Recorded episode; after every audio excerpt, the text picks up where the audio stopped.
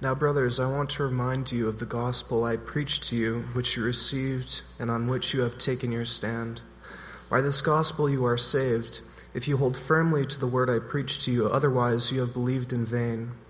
For what I received I pass on to you as of first importance that Christ died for our sins according to the Scriptures, that he was buried, that he was raised on the third day according to Scriptures, and that he has appeared to Peter and then to the twelve. After that, he appeared to more than 500 of the brothers at the same time, most of whom were still living. Through some have fallen asleep. Then he appeared to James, then to all the apostles, and last of all, he appeared to me also, as to one abnormally born. For I am the least of the apostles, and do not even deserve to be called an apostle, because I persecuted the church of God. But by the grace of God, I am what I am, and his grace to me was not without effect. No, I worked harder than all of them, yet not I, but the grace of God that was with me. Whether then it was I or they, this is what we preach, and this is what you believed. Good morning. Happy Easter. He is risen. Let's pray. Lord, thank you for rising. Lord, everything that's Christianity hinges on the resurrection. And so, Lord, I pray that you would use your humble servant this morning to deliver a message that you want people to hear. God, I pray for your spirit to be in our presence, that you would fill each person here, opening their eyes and their minds to what you want for them. Lord, bless each person here in Jesus' name. Amen. Amen. If you ever wanted one spot to study the resurrection, this is it. 1 Corinthians chapter 15. It's all there. We don't have time to look at the entire chapter, obviously. We don't even have time to look at what Ben has read. But I thought that it was important to at least read the first 11 verses this Easter morning. Now, our society is really fascinated with death, isn't it? And you just look at what the media covers, you look at the hottest movies out there, you look at the hottest TV shows out there, you look at the video games that are big sellers, you look at all that stuff, and they are fascinated with death. And not only are they fascinated with death, they're fascinated with what happens after death. Have you ever seen so many zombie things and like vampire things and all that kind of stuff? They're fascinated with what happens after death. So, what an opportunity we have as Christians to share about Jesus, his resurrection, his victory after death. So, this morning, I'd first like to point out verses 3 and 4 to help us better understand the importance of Paul's message. Verses 3 and 4.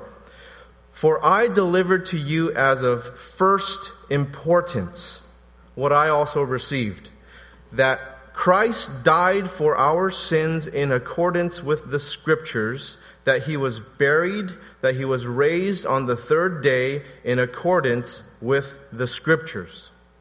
This is of first importance. So how will Paul back up this all important doctrine of the resurrection? Well, ask yourself how you would do this. As a lawyer, how would you go about proving your case as a lawyer? Now, a large part of building a solid case would be that you would call up eyewitnesses to corroborate with your story, right? If you're an attorney, the attorney builds the case by calling eyewitnesses to the stand in, in order to question them to prove what he or she is trying to prove. That's what they do.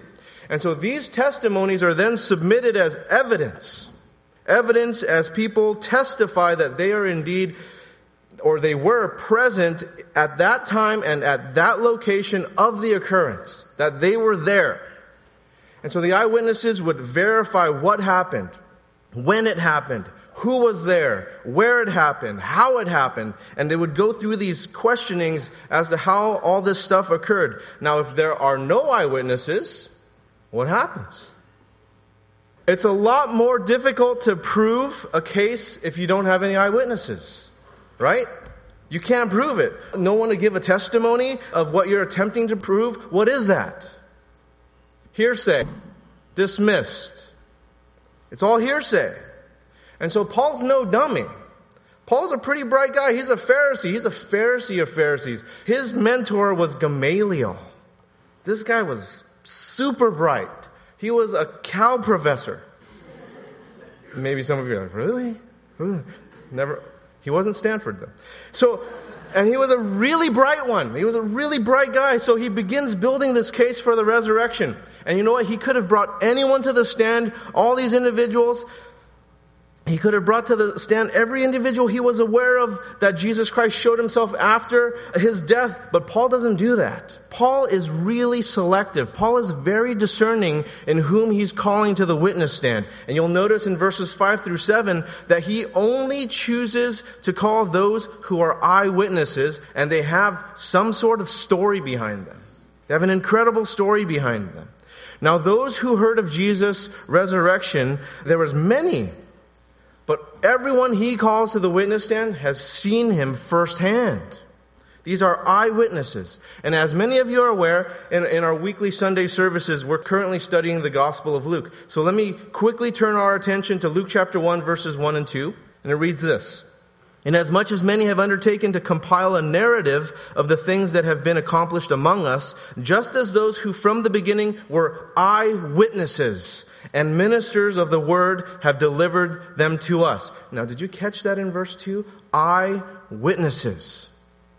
Eyewitnesses. People were there. These are first-hand accounts. These people that Luke had interviewed to write his biography of Jesus, they were there. They were there and they told him exactly what they had witnessed. They were eyewitnesses, meaning they saw what happened with their very own eyes. They're not listening secondhand. They saw it. The Greek word refers to a medical term. It's autopsy. That's where we get our word autopsy from. That's not how you pronounce it in Greek. I'll butcher it there. But autopsy meaning a detailed examination. And so we know that Luke was a physician. And we know that he was really detailed in his writing of the Gospel of Luke. Just, just look a little bit further in verse 3. It seemed good to me also, having followed all things closely for some time past, to write an orderly account for you, most excellent Theophilus. So Luke knew of eyewitnesses to Jesus. And he himself followed all things closely for some time past to write an orderly account. This is a physician. This is a person trained to examine things in detail. And so we get our word autopsy from that Greek word, autopsy. Oh, how do you, you some of you Greek, Golden Gate Seminary guys, aren't you out there? Autoptase. There's my butcher. Meaning eyewitness. And Dr. Luke is the same writer who is recording for us what we've been studying for over a year and a half the story of Jesus. And this is really important to point out because there are arguments from people that the early Christians, you know, oh, that wasn't real. They, they just experienced visions of the resurrected Jesus. And that, that experience, you know, that, that, that wasn't literal. It was just a spiritual thing. It was just a lot of people that were moved because this guy had an awesome life for three years. But according to Luke's eyewitness accounts and according to Paul's eyewitness accounts, these are literal appearances. These aren't spiritual manifestations. These aren't dreams. In last week's message, the text spoke about seeing Jesus. And so I delved into how seeing Jesus is more than just physical sight. It is a spiritual perception. It is a perception. What the eyewitnesses who, who witnessed the resurrected Christ saw, that was not just a perception. That wasn't just a spiritual perception. This is a physical sight of the resurrected Christ. It is physical. Now you listen to what John wrote in 1 John chapter 1 verse 1 that which was from the beginning, which we have heard. He's writing himself. He's writing about himself. I've heard this. We have heard, which we have seen with our own eyes, which we looked and touched with our hands concerning the word of life, that is Jesus. He's writing, I saw this. I touched, I, this is not hearsay. I am an eyewitness. I, John, was there. And so this is an eyewitness who is very detailed, explicit, and descriptive in his claims. John is saying, yeah, I saw him. I touched him. I was there. And he's not leaving anything to doubt of his presentation of what he heard and saw and touched and experienced. This is his first hand account. This is first hand reliability that we're talking about here, credibility. Do you see that this is not spiritual? This is not a spiritual perception. John wrote, we heard.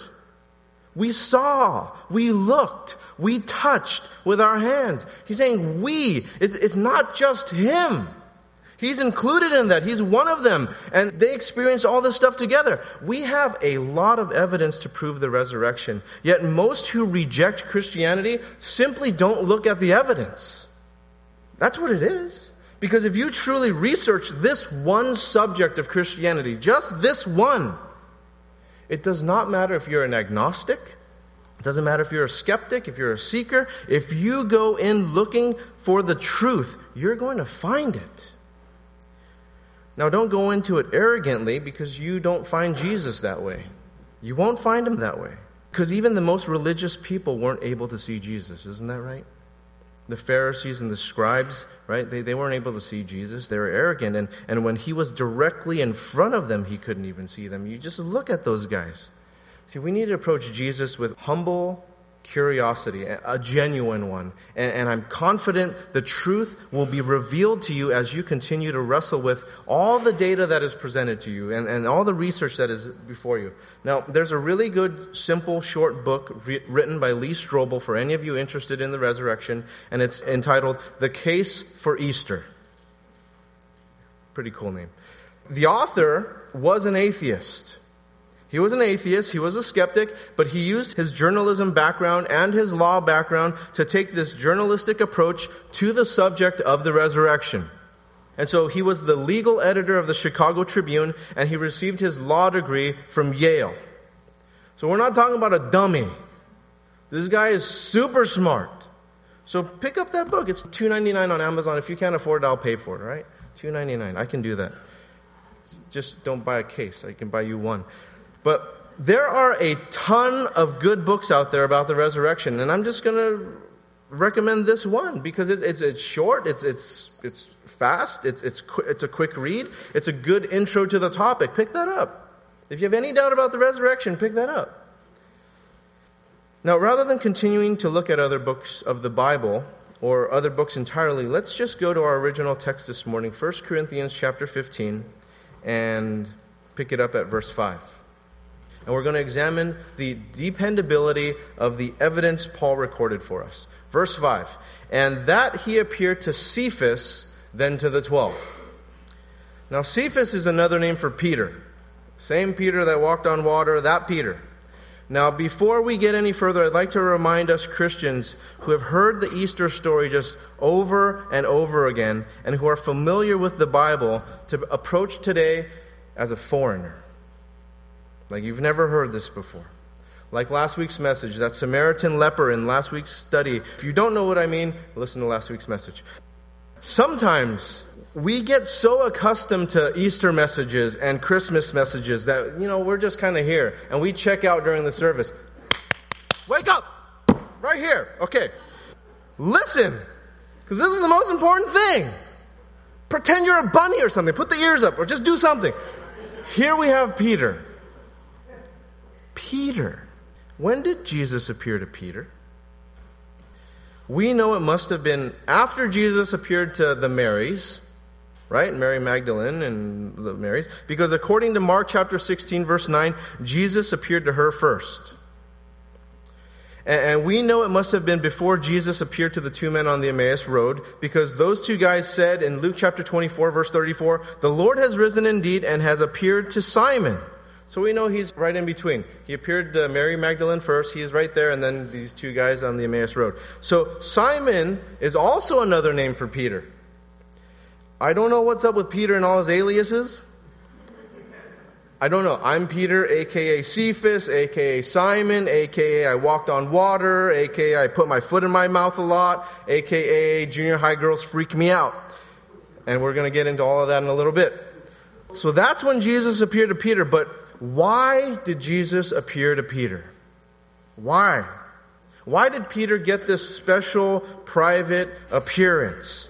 Because Jesus appeared to a bunch of people all at the same time. Why did Peter, aka I got the answer right about Jesus being the Messiah, get this private showing?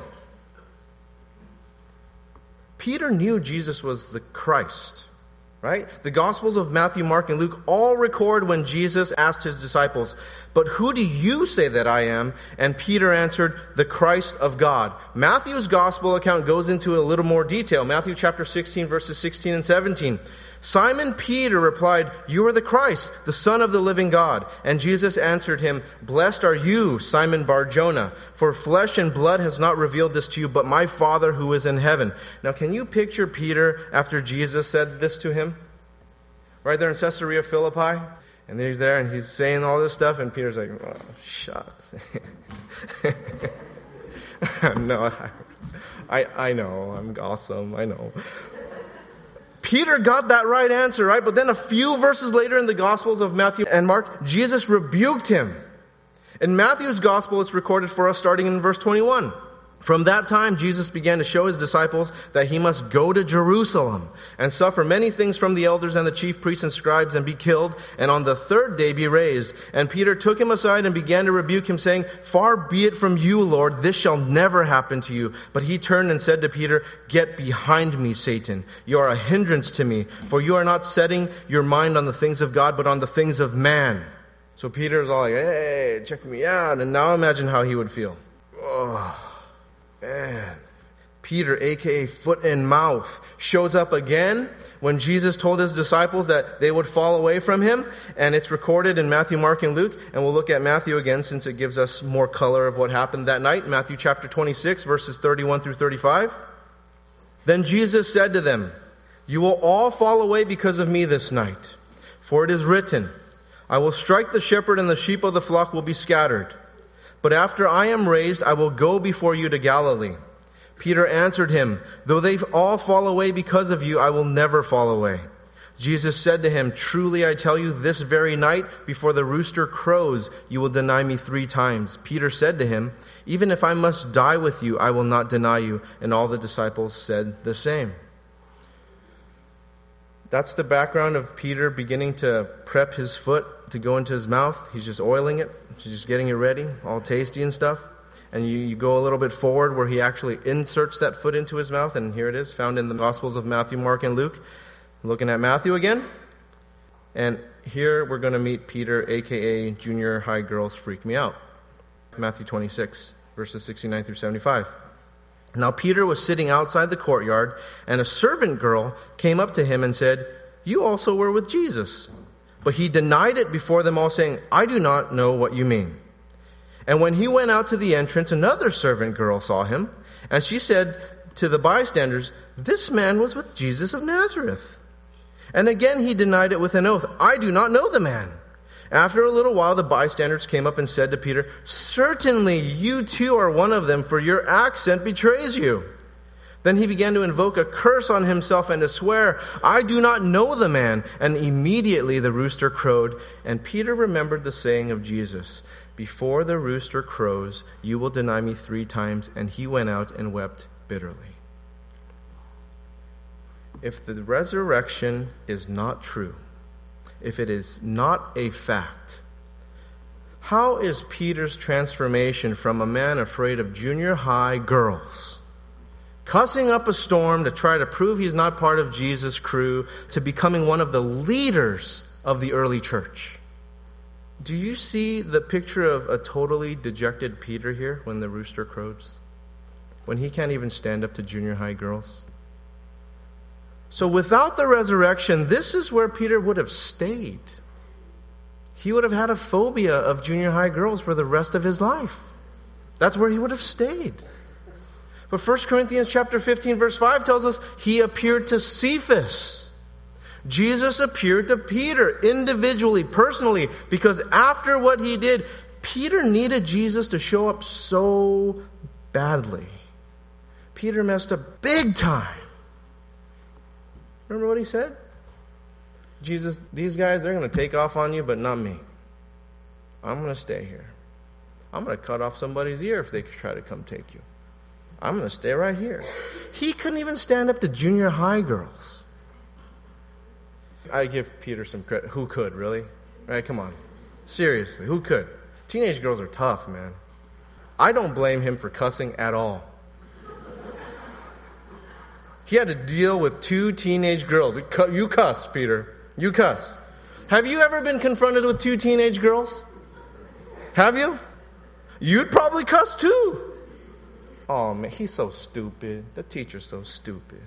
What do you mean you weren't with him? What do you mean? I, I saw you.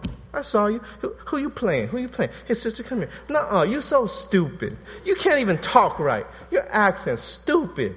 And Peter's like, man, bleep, bleep, bleep, bleep, bleep, bleep, bleep, bleep. Like, ah! That's what teenage girls can do. And I'm going to have three. So, they're all two years apart. You know, so, so I'm going to have three at the same time. Lord have mercy on me. Right? And then when I'm up here and I start cussing in my sermons, you know why. Because I have three teenage girls, and if Peter was allowed to cuss, I'm going to do it up here. So, Peter messed up. And he messed up big time. He didn't know what he was, what he said he would do. He didn't know all this stuff. He acted all big, you know. He's like, man, I'm, I got some game, Jesus. I'm going to protect. I'm going to hold it. Man, he ran. He ran, right? And so, how gracious and merciful and kind and compassionate of Jesus to specially appear to Peter. Peter, who talked that big game. You know, Jesus is so good. How many times have we messed up? And we are Christians, and we've been following Jesus a long time. And right now, maybe we're just messed up. We, we, we continue in our lives. Maybe our marriages are messed up. Maybe our family life. Maybe we have some addictions. Maybe we have some different struggles and we struggle with porn or we struggle with all this and all. We, we were just messed up. We messed up big. And Jesus came looking and he's coming to look for you. He's looking for you. There's a special appearance for you. And he appears to us when we least deserve it. Peter doesn't deserve this appearance. And what did he do? He denied Jesus when he needed him most. Jesus asked for him to just, just pray for me. He, he didn't even do that, he just fell asleep. And so I find myself so undeserving of the presence of Jesus. And my sin drives me away from him. But how often he has come to me in my darkness, in my brokenness, in my rebellion, through his spirit, through his word, through his church. How many of you have messed up big? And you're in this time frame of these three days where you're just kind of moping around. And you're like, yeah, I denied him. Peter is gone from everybody. He's not with anybody. He's isolated. He's just kind of off. How many times have we messed up and we've messed up big and he came to look for us? And you've denied Jesus, you've abandoned him, and you've deserted him. And you don't deserve his love, but you'll find that you'll receive it because no matter how far you've strayed, he's after you. He's looking for you. He's right there. And he'll appear to you as you open your heart to receive his word. And Jesus wants to appear to you reappear to you. He wants to speak to you this morning. He wants to comfort you. He wants to forgive you and empower you only as God can. What did Jesus do for Peter? And what he did for Peter, he has already done for some of you. Some of you have already experienced this. And for those of you who haven't encountered him yet, he's looking for you. How many of you were saved by encountering Jesus? And if you're here this Easter morning, I would think a lot of you. I sit on the board of a rescue home for sex trafficked girls. And so currently we have 14 of them there. The youngest one is 11. But while I was there about a month ago, I met a 16 year old girl rescued from Southern California. And so we were at a table, and she told me, Jesus saved and I was thinking, oh, that's, that's great. And, and I automatically thought, because I didn't have my spiritual eyes on, that she meant that Jesus saved her out of her prostitution, out of her slavery. She caught me and she said, no, no, no. Jesus saved me from hell. Jesus saved me spiritually. And so all the while I thought she meant of being a sex trafficked girl, and, and so she's clarifying to me what she's meaning about everlasting life and, and eternity. This is a 16 year old girl. Been there less than a year. And Jesus appeared to her spirit, and he appears to her in his word, and, and, and she studies it daily. And she was telling me about her devotion that morning, and that she is saved. Yes, she was saved from trafficking, but she found her spiritual salvation in Jesus. To have the depth of spiritual maturity she has as a 16 year old girl, that is unusual. That is someone who has truly encountered Jesus. She's met him. See, Christianity is not about you accepting Jesus, and then from then on out, everything's just happy, everything's fine, no problems in the world. There will be a series of failures in your life. There will be a series of setbacks, a series of disappointments, frustrations throughout your life. I guarantee it where will you go with them? Jesus sought after Peter after this epic failure. He's available for you too. Jesus didn't appear to Peter because he deserved it. He appeared to Peter because Jesus loved him, and he knew Peter needed him. And You and I don't deserve Jesus, but He loves us, and He knows we need Him, even though some of us may deny Him, just as Peter denied Him, and He appeared to Peter. Then to the twelve. Now, obviously, there weren't twelve left, right? Judas Iscariot is no longer with them. Doubting Thomas is not there either. Paul is using the term 12 as he's referring just to the disciples, kind of like how we'd use the term church. Right? There are some people that attend here and are congregants here that aren't here, but we would still use the term church, even though they're absent. Or the term team. Like you have some team members who aren't there, and some individuals of the team might be missing, but that's how you'd, you'd refer to your team. That's my team. Right, so Jesus appeared to that intimate group who followed him for three years and who are going to be instrumental in the evangelism of the gospel. Paul wrote to the Ephesians in Ephesians chapter 2 verses 19 through 20. So then, you are no longer strangers and aliens, but you are fellow citizens with the saints and members of the household of God, built on the foundation of the apostles and prophets, Christ Jesus himself being the cornerstone. Jesus appeared to the twelve, the apostles, who were part of the foundation of the church along with the prophets. They were eyewitnesses to the resurrected Jesus. They saw him, they touched him, they communicated with him. Again, how do you explain a group of guys who took off when Jesus was imprisoned and they were scared for their own lives and they are transformed into people who would be the foundation of the church? How do you explain that? These guys fled. They ran. They went into hiding. These guys were like Peter. They deserted Jesus. They denied him, and he appeared to them. See, something transformational happened to them. They witnessed firsthand the resurrected Jesus. The church was founded upon these eyewitnesses. There's no way that you would start a church if you knew that that guy died and he's not coming back. You wouldn't pretend. Verse 6 Then he appeared to more than 500 brothers at one time, most of whom are still alive, though some has fallen asleep. So Paul is clearly giving us evidence to prove the validity of the claims of the resurrection. He appeared to Peter, who was a coward, and now he's this bold leader in the church. The same with the other apostles, except for Judas, who killed himself. And just to let you Corinthians and the world know, there are over 500 brothers who were eyewitnesses to this, and most of them are still alive, and you can talk to them. Do you hear the boldness of his letter to the Corinthians? He's saying, Jesus has showed himself to over 500 people. They're still alive. Go check them out. They're still there. You can go talk to them. Some of them have fallen asleep, meaning they have died, not like some of you. Come on, come on, come on, come on. They are still alive if you want to interview them. They're still there. So for the Christian, this is kind of what death is like. You, you fall asleep and you wake up and you're in your heavenly throne. Paul was giving them facts. Paul was writing, those people are alive for you to talk to. Go. Go talk to them. Ask them about the resurrected Christ. This stuff is not made up. There's over 500 brothers that saw the same thing, the same time. They can corroborate with the story. There are hundreds of people who knew Jesus died. Thousands. But there's a group of them that he reappeared to.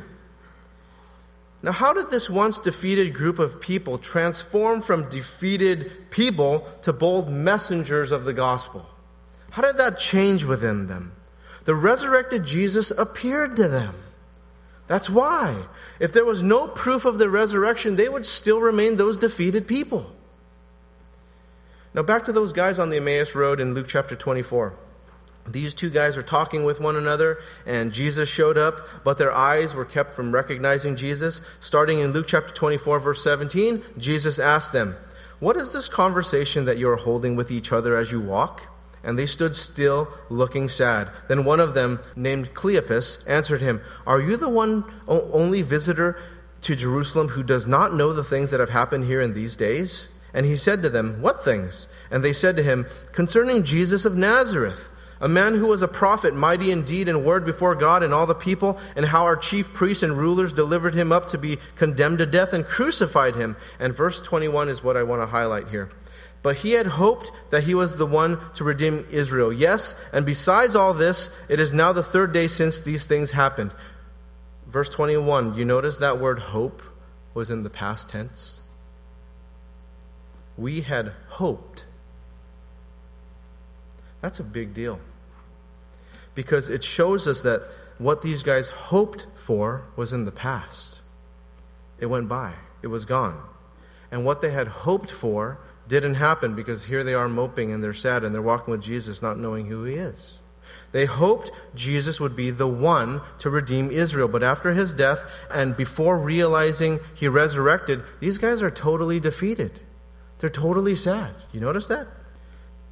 What was hope before is now skepticism. And so you look at Luke 24, verses 10 through 11.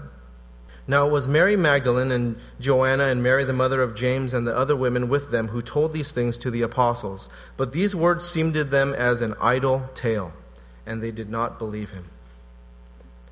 This is before Jesus appeared directly to the apostles. And you see how skeptical they are. They don't even believe Jesus' biological mother. Right? An empty tomb didn't cause them to believe. They did not want to believe. These guys are hiding out. They're freaked out. They're scared. They're wondering what's going to happen of them and, and, and, not knowing what to do. How did they move from this fear and disbelief and visionless living into boldness, faith, and a mission to change the world? How did that happen?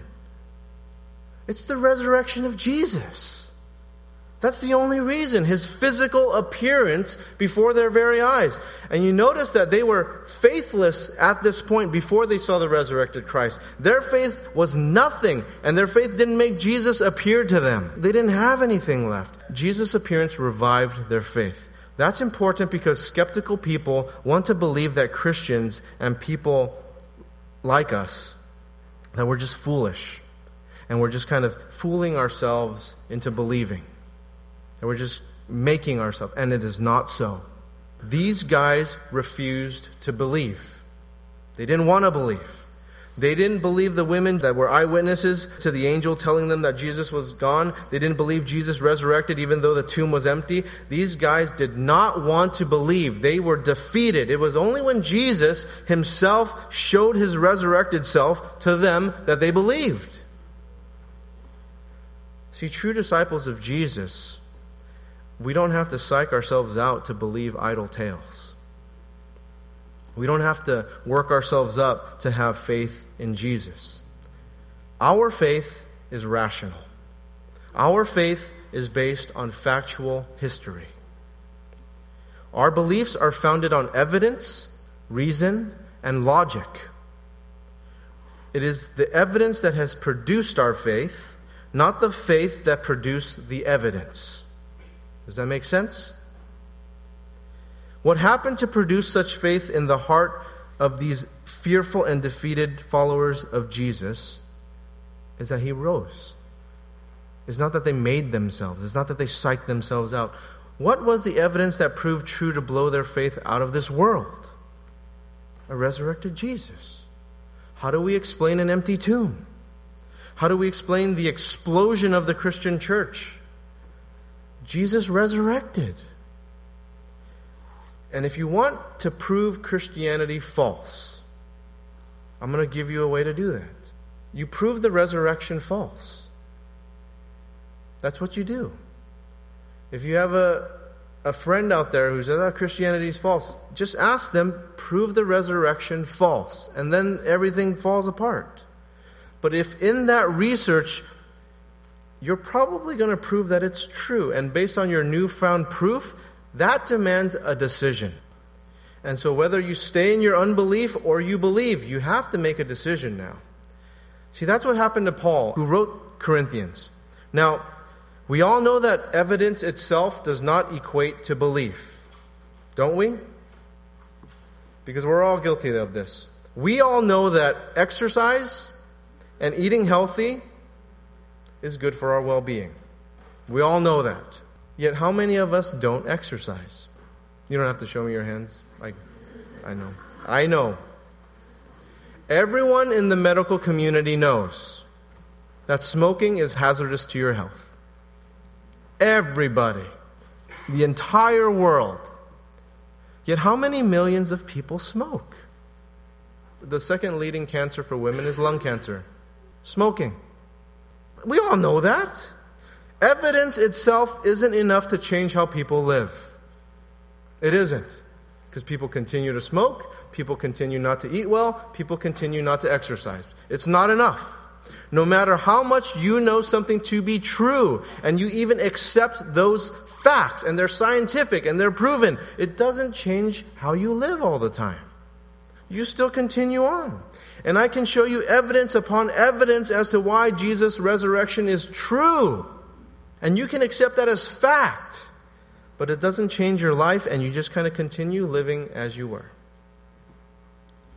See, something spiritual needs to happen inside of you. You need to pray in faith that the Spirit fill you. You need to confess your sins and, and, that you need Jesus to atone for your sins. The evidence of the resurrection won't necessarily change you.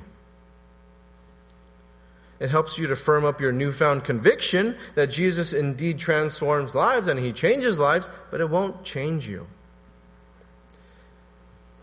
Verse 7 Then he appeared to James. Now, most believe this James to be Jesus' biological brother, Jesus' younger brother, and I think this too because Jesus' brothers didn't believe in Jesus. Look at John chapter 7, verse 5. For not even his brothers believed in him. His own blood. His younger siblings who grew up with Jesus their entire lives did not believe in Jesus. Now, how can this be? How can this be? And actually, this happens all the time, doesn't it? Some of you may have siblings who aren't Christians, regardless of how much Jesus has obviously transformed your life. Yet they still haven't come to belief. And so for 33 years, this is Jesus. Jesus, for 33 years, is doing some incredible things. In the last three years of his life, he's done incredible things, yet his own brothers don't believe him. But you see how the resurrected Christ changes even his own brother's mind who rejected him for 33 years? You see that? How did his mind just change like that when he's never believed at all? See how powerful the resurrection is? You see how true it is? A brother who doubted him his whole life and didn't even bother to show up when he was dying. And he's not only a follower, but, but a contributor to the Bible in that he wrote the book of James. Jesus appeared to his biological brother James, a brother who refused to believe in Jesus his entire life until the resurrection appearance before him. And I wonder what Jesus said to him. James, what up, bro? He's just going about, hey, hey, what up, Jesus? Oh my God! Jesus Christ! Yeah, yeah, I am. I told you that. I've been trying to tell you that for years. Oh, golly. finally come to your senses. How, how are you? See, his brothers rejected him. Right? And how gracious and, and, merciful and forgiving is our Lord Jesus. I wonder what his brothers did when Jesus was being tried and beaten and spit upon and, and then ultimately killed. And they're probably all hanging out, right? They're all probably hanging out, the brothers, and, and they're all thinking, like, man, that crazy old brother of ours, man, he still thinks he's God. What's. Uh, now, what, what, what'd you hear? He's getting beat up by the Romans now? Man, what a dummy. Why can't he just kind of like get along with everybody? And, you know, he's just going to get a little beat up. They'll let him free in a little bit. He didn't do anything. He's just crazy. What? They're going to crucify him? See what that crazy guy got himself into? What an idiot. You going to go? I'm not going. What if they associate us with him? What if they beat us up? I, I don't want to get killed. That crazy brother just we got to figure out how we're going to take care of mom, though, because she believes him. Here you have a, a, picture of a pretty distant brother to not be at another brother's trial, torture, death. Right? Because typically in this culture, man, you got your brother's back. It's kind of the same now in some cultures, most cultures. You got your brother's back. If someone has beef with your brother, you're there. It doesn't matter if he's right or wrong. You're there. If your brother gets into a fight, you're getting into a fight. That's how it is. Isn't that true for you siblings? And if you're saying no, man, you're a weak sibling, man. Come on. You can't back up your own brother. Come on. I have a sister. She's not even my brother. I have a sister. Try starting something with her. See what happens. She's right there in the back. Seriously, my whole life. You can ask her anytime in my whole life. Anything happened to her. I'm there. I'm there. And not only me. I got all my cousins. I got thousands of cousins. Right? We, they'd come up from San Diego. We'd live two hours away. I'm like, yeah, someone got beef with me. They're here in like an hour. I don't know how they did that. And they're, they're there. But go, she's right there. Try something with her. My dad will go Hong Kong Phooey on you because he's right next to her. My, my mom will go Tiger Mom on you. She's right next to her there too. I'll go Ninja. You're going to see me there. I'll be so fast. I'm going to here, boom, I'm going to be over there. Family has each other's back. That's just how it is. You got your brother's back. These guys are nowhere in sight for Jesus. Nowhere. The only blood family around Jesus at the foot of his cross was his mom and his auntie. Read it. It's in John chapter 19, verse 25. That's it. None of his brothers were around. Are you kidding me? That's why Jesus had to commission John to take care of his mother in John chapter 19, verse 26. They weren't there. They weren't there. And they probably didn't even know that he was going to be crucified because they probably didn't even care. They didn't even care what would happen to him at his trial. They probably didn't even know all this stuff happened. How could Jesus go show his resurrected self to James after James so wronged him? The grace and the mercy and the forgiveness of Jesus. Man, if that was me, I'd be like, hey, man, you had your whole life to follow me. It's too late. I'm going to take your mom. I'm going to take our auntie. The rest of you. So lucky that I'm not God, huh? I mean, man, I got problems. But that's not Jesus. Jesus showed up to James, that same brother that denied him his whole life. There's no doubt James repented. There's no doubt James repented. And Jesus extended his love and his grace, and James finally accepted it from a family of disbelief, except for his mother and his aunt, to this in Acts chapter 1, verse 14. All these with one accord were devoting themselves to prayer together with the women and Mary, the mother of Jesus, and his brothers. Isn't that incredible? They denied him his whole life. And here they are. He appeared to his brother James, and James must have worked overtime for the rest of his family. And he must have, been, you know, that thing that we were saying about our crazy older brother? I take it all back. I take it all back. He's not crazy. We are. We're the crazy ones. He was telling the truth, man. He was telling the truth. And he's resurrected. And I know you might think that I'm now crazy. I'm not the only one. He's appeared to hundreds. Go talk to them. Go talk to them. And all these scaredy cat apostles aren't scared anymore. They aren't hiding anymore. They're out there preaching the gospel. And James is saying, you know what? I, I didn't believe in him just like the rest of you didn't, but he appeared to me. He appeared to me. And so that's what we're to do as Christians, where Jesus has appeared to us, that he's entered us and He's transformed our life, and we are to share the gospel with others. If you are scared, you'll have those feelings, but the boldness will overwhelm you that you have to. If you were like Peter, if you were like James, if you were like the apostles, if you're like the 500, you have to. Because that is so much uh, of a greater pull for you to do that we're not just to come to church and just to study and pray and then keep our faith to ourselves. We are to share the gospel with the world. Making disciples around the world, baptizing them in the name of the Father and the Son and the Holy Spirit. Verse 7 Then to all the apostles. In the book of Acts, there were 40 days in which Jesus appeared to his apostles. 40 days that he's been doing this eyewitnesses upon eyewitnesses. Why does Paul present all of these eyewitnesses to us? Because evidence for the resurrection is important because it's foundational to Christianity. The resurrection is the most important doctrine within Christianity. You prove it false, everything else goes away.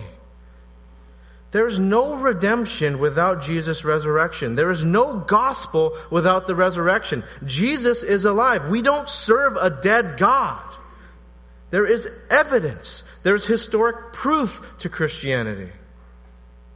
So, with that, Paul asks for cross examination. He takes a seat. Let us pray.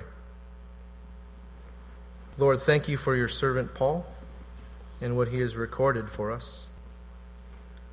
Father, the evidence is overwhelming. It is there for us to find. I do ask, God, that for those who are seeking that evidence, that need to be shown facts and empirical evidence, that that is given to them. But more importantly, Lord, because the evidence does not change and transform the heart, that you would fill them, that you would change them that this wouldn't be just something where, you know, they would continue on with their smoking, they would continue on eating unhealthy, they would continue on not exercising, even though all the facts are laid before them, but that this would be transformational in their life. God, thank you for those stories of huge transformations to, to Peter and the apostles and to James and appearing to 500 people all at once God, may you change us. May you transform us to be people who are shy about sharing your gospel, to people who are bold to share your word, Lord. In Jesus' name, amen.